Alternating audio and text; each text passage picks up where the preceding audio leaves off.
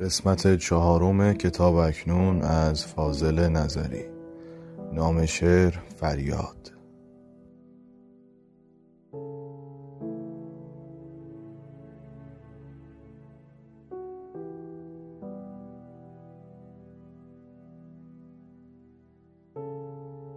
در کوشش گریختن از دست خویشتن چون برگ بی مزارم و چون باد بی وطن پیروز رزم رستم و سهراب هر که هست غیر از شکست نیست در این جنگ تن به تن.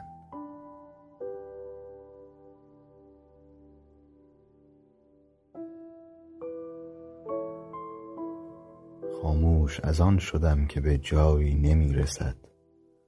فریادهای جنگل در حال سوختن.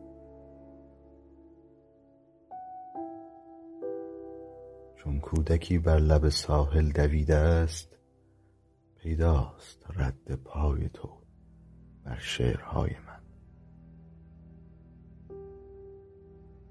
بر دشت لاله برف نشسته است و دور نیست روزی که سر دوباره برآریم از کفن.